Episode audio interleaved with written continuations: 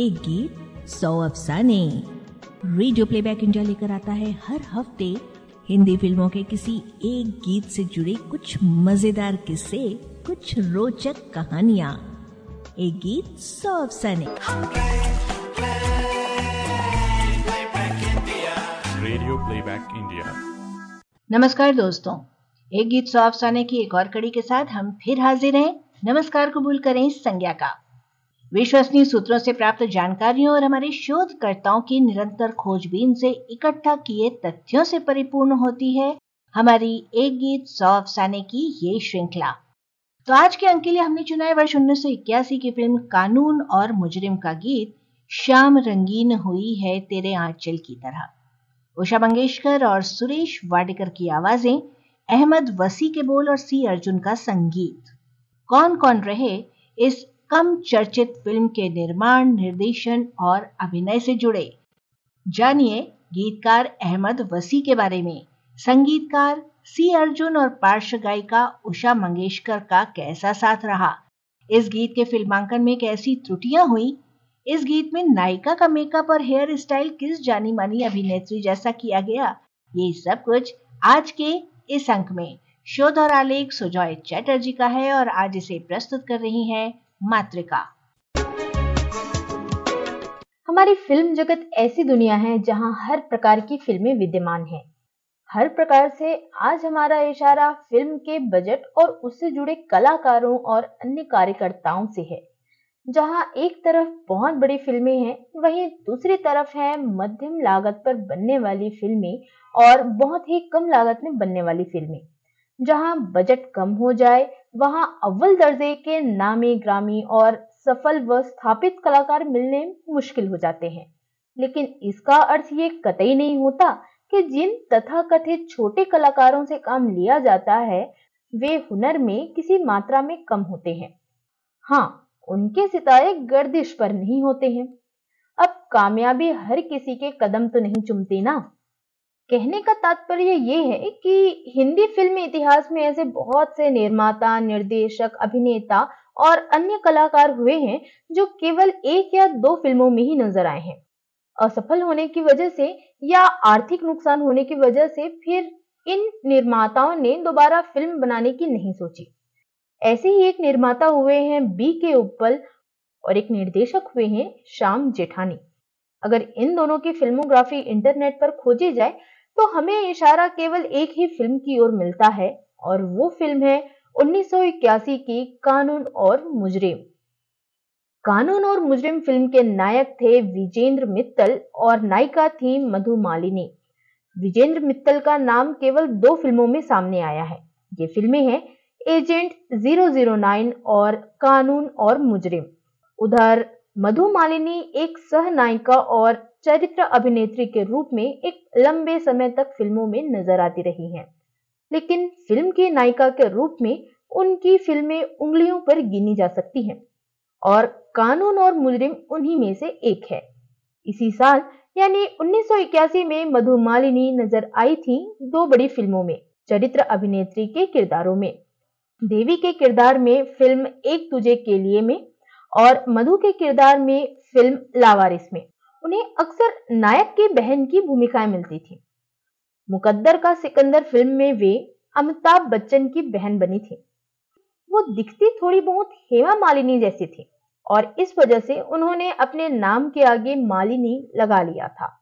पर नायिका के रूप में वे कभी प्रतिष्ठित नहीं हो पाई। वापस आते हैं कानून और मुजरिम पर। इस फ़िल्म के अन्य प्रमुख कलाकार थे भरत कपूर, पद्मा खन्ना, जयश्री टी और मीनाटी। श्याम जेठानी और जीवन कुमार निर्देशित इस फ़िल्म के गीत संगीत के पक्ष को संभालने के लिए वैसे अनुभवी गीतकार, संगीतकार चुने गए थे। असद भोपाली और कैफी आजमी जैसे गीतकार तो सी अर्जुन जैसे संगीतकार। फ़िल्म के एक या दो गीत अहमद वसी ने भी लिखे थे और आज का गीत उन्हीं में से एक है। इस फ़िल्म में कुल छह गीत हैं। जिनमें आवाज़ें दी हैं उषा मंगेशकर, शोभा गुरटू, सुरेश वाडकर, शैलेंद्र सिंह और दिलराज कौर ने। बहुत छोटी फ़िल्म नजरअंदाज कर दी जाने वाली बहुत ही साधारण कहानी, गुमनाम और कम चर्चित कलाकार और ना ऐसी कोई खास वजह कि जिस वजह से इस फ़िल्म पर लोगों का ध्यान जाए या लोग इसे भविष्य में याद रखें। बावजूद इन सबके अगर आज इस गुमनाम फ़िल्म को कम से कम कुछ गिने चुने लोगों ने याद रखा है, या यूँ कहें कि जिस वजह से आज हम इस फ़िल्म का ज़िक्र एक गीत सौसाने में कर रहे हैं, उसके पीछे जो एकमात्र कारण है, वह है इस फ़िल्म का गज़ल नुमा गीत, शाम रंगीन हुई है तेरे आंचल सुरमई रंग सजा है तेरे काजल की तरह। जितने प्यारे इस गीत के बोल हैं, उतना ही सुरीला है इसका संगीत। ना ही कोई हैवी ऑर्केस्ट्रेशन ना साजों का महाकुंभ, बस एक सुंदर सी कविता और एक मीठी सी धुन। और गुणी गायक गायिका की आवाज़ें तो है ही। रच गया एक ऐसा गीत जिसकी मधुरता आज 40 साल बाद भी कायम है। फ़िल्म तो तब भी नहीं चली थी और आज तो इसके ज़िक्र का कोई सवाल ही नहीं। लेकिन इस गीत ने अभी तक अपनी पहचान नहीं खोई है। सुरेश वाडकर और उषा मंगेशकर। दोनों के श्रेष्ठ गीतों में शुमार होता है यह गीत। गीत के गीतकार की बात की जाए। जी हाँ अहमद वसी।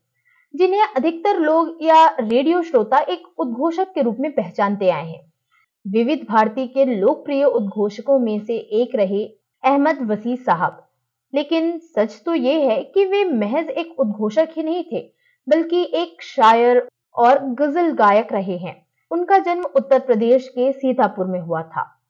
उनकी लिखी गज़ल, शाख से टूट गिरने की सजा दो मुझको, एक पत्ता ही तो हूँ, क्यों ना हवा दो मुझको। बहुत मशहूर हुई थी।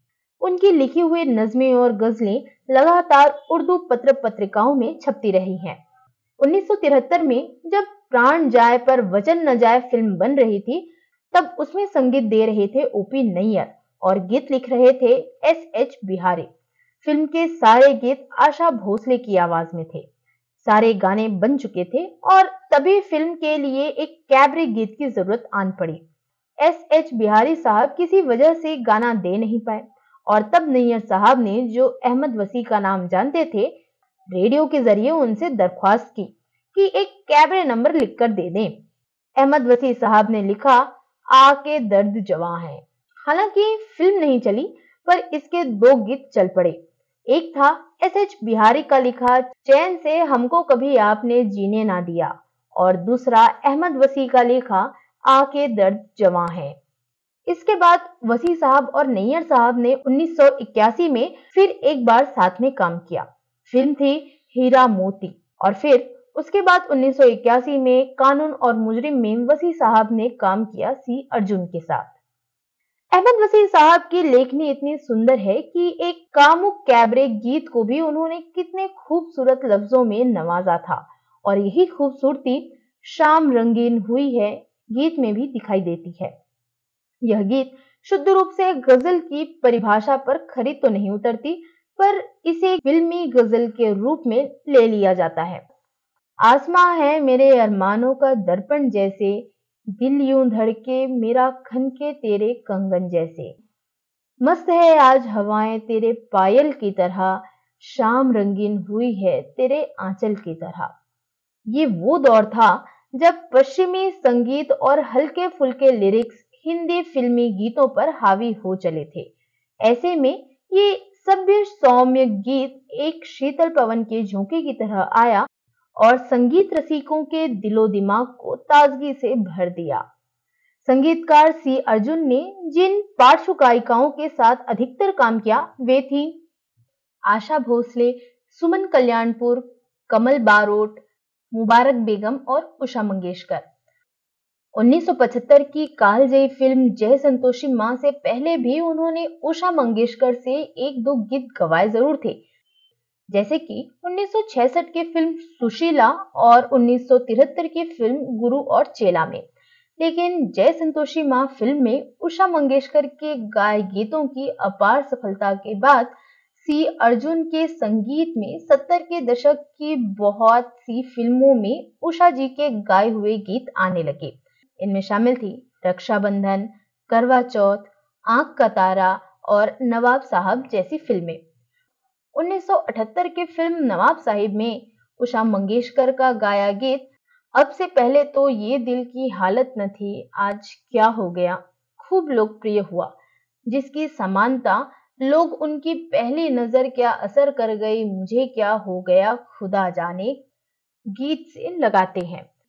खैर अस्सी दशक के शुरू में भी सी अर्जुन और उषा मंगेशकर का साथ बना रहा और जिसका प्रमाण है कानून और मुजरिम फ़िल्म का यह गीत इस दशक में सी अर्जुन के संगीत में कुछ और कम चर्चित फ़िल्में आई, जैसे कि उन्नीस सौ तिरासी की सती नाग कन्या और संपूर्ण महाभारत 1988 की मिस हिम्मत वाली 88 और उनके संगीत से सजी अंतिम फ़िल्म उन्नीस सौ चौरानवे में प्रदर्शित हुई जय माँ करवा चौथ।